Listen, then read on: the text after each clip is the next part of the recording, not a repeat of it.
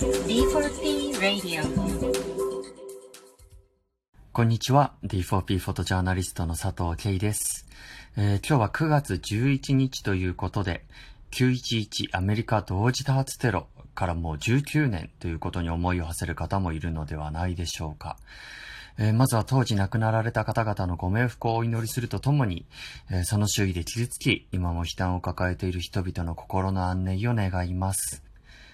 え当時高校3年生だった僕は、その911を、え当時リアルタイムのニュースで見ていたんですね。で、その映像の恐ろしさや戦争が起きるかもしれないということ自体も怖かったんですけれども、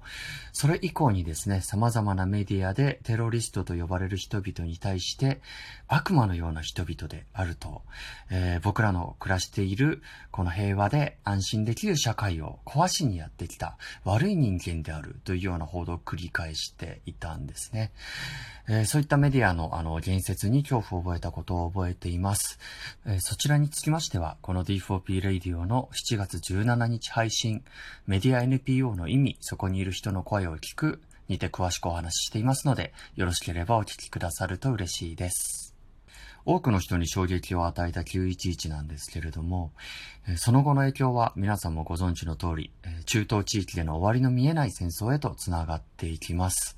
また、中東出身の方々やイスラム教徒の人々に対する差別や偏見も広がっていくことになりました。で、またその逆にですね、中東地域を取材している中で、たびたび耳にするんですけれども、えアメリカこそが好き勝手に侵略を進めてくるのだという見方を聞くこともあります。えー未だそうした亀裂は埋まらず、またその火の粉はですね、姿勢の人々の日常を破壊し続けているといった現状が続いています。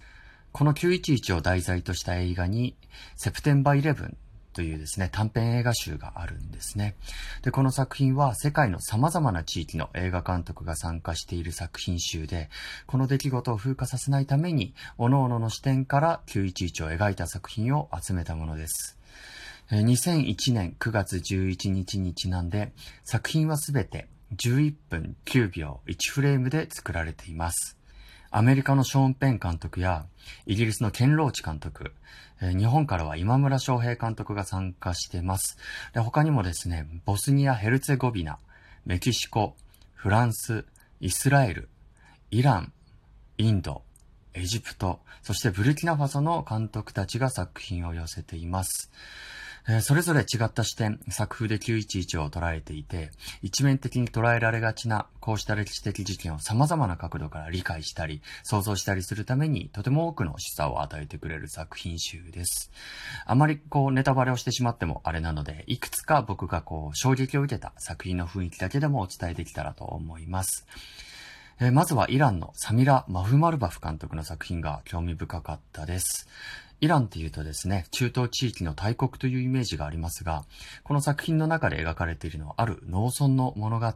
ですね。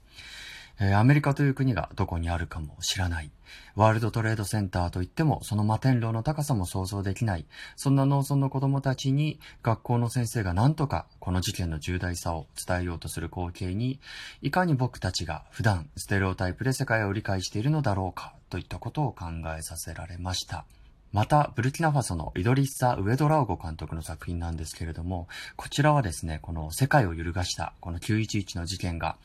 実はある人々にとっては、あまり日常に大した影響のない遠くの国で起きた出来事でしかなくて、それよりは、むしろ身近な人々との日常の方が大切であるというような視点をユーモラスに描いています。えー他にもいろいろあるのですが、イスラエルのアモス・ギタイ監督の作品は、えちょっとイスラエルの視点から描きすぎているという気合はあるんですけれども、暴力や武力衝突というものが今も現在進行形で日常的に存在する、えそういった国や地域があるのだという現実を突きつけています。えそして何と言っても僕が衝撃を受けたのはですね、今村翔平監督の短編なんですね。でこちらは第二次世界大戦に出兵して、その後日本に戻ってきた、え機関兵とその家族を描いた物語になっています。当時、大日本帝国は世界を相手に無謀な戦争を始めて、自分勝手な大義を抱え、様々な国の人々の命を奪い、そしてまた日本に暮らす自国民の生命日常も踏みにじりました。歴史を顧みると戦争というものは多くの場合、崇高な大義を抱えて始まることが多いんですね。えー、正義や自衛、自由のため、そして平和のためという言葉で戦争が行われていきます。こうした戦争というですね、平和とは対極の行為によって平和を守る、平和を築くといったこと、それは一体どういうことなのでしょうか。敵を全員殺せば戦争は終わるという考えで果たして本当に平和というものを築くことができるのか。そこでイメージされている殲滅させるべき敵っていうのは一体どういう人々を想定しているのでしょうか。例えば国境線で区切られた国という単位に暮らす人々が、まあ、敵としてレッテルを貼られたり、もしくは独自の宗教や思想を持った集団が大きな死後でくくられて敵と呼ばれることもありますね。えー、たとえ自国内で暮らしている市民であっても、政府の方針に反対の声を上げる人々は敵とされてしまうかもしれません。えー、そして、ある日突然、そうした争いに巻き込まれ、愛する人を失い、死死をもがれた人々は、平和のためだからと納得することができるものなのでしょうか。えー、そんな多くの問いを考えさせてくれる作品です。えー、皆さんも機会があればぜひこの短編集をご覧になってください。えー、Dialogue for People 佐藤慶がお送りしました。ありがとうございます。D4P Radio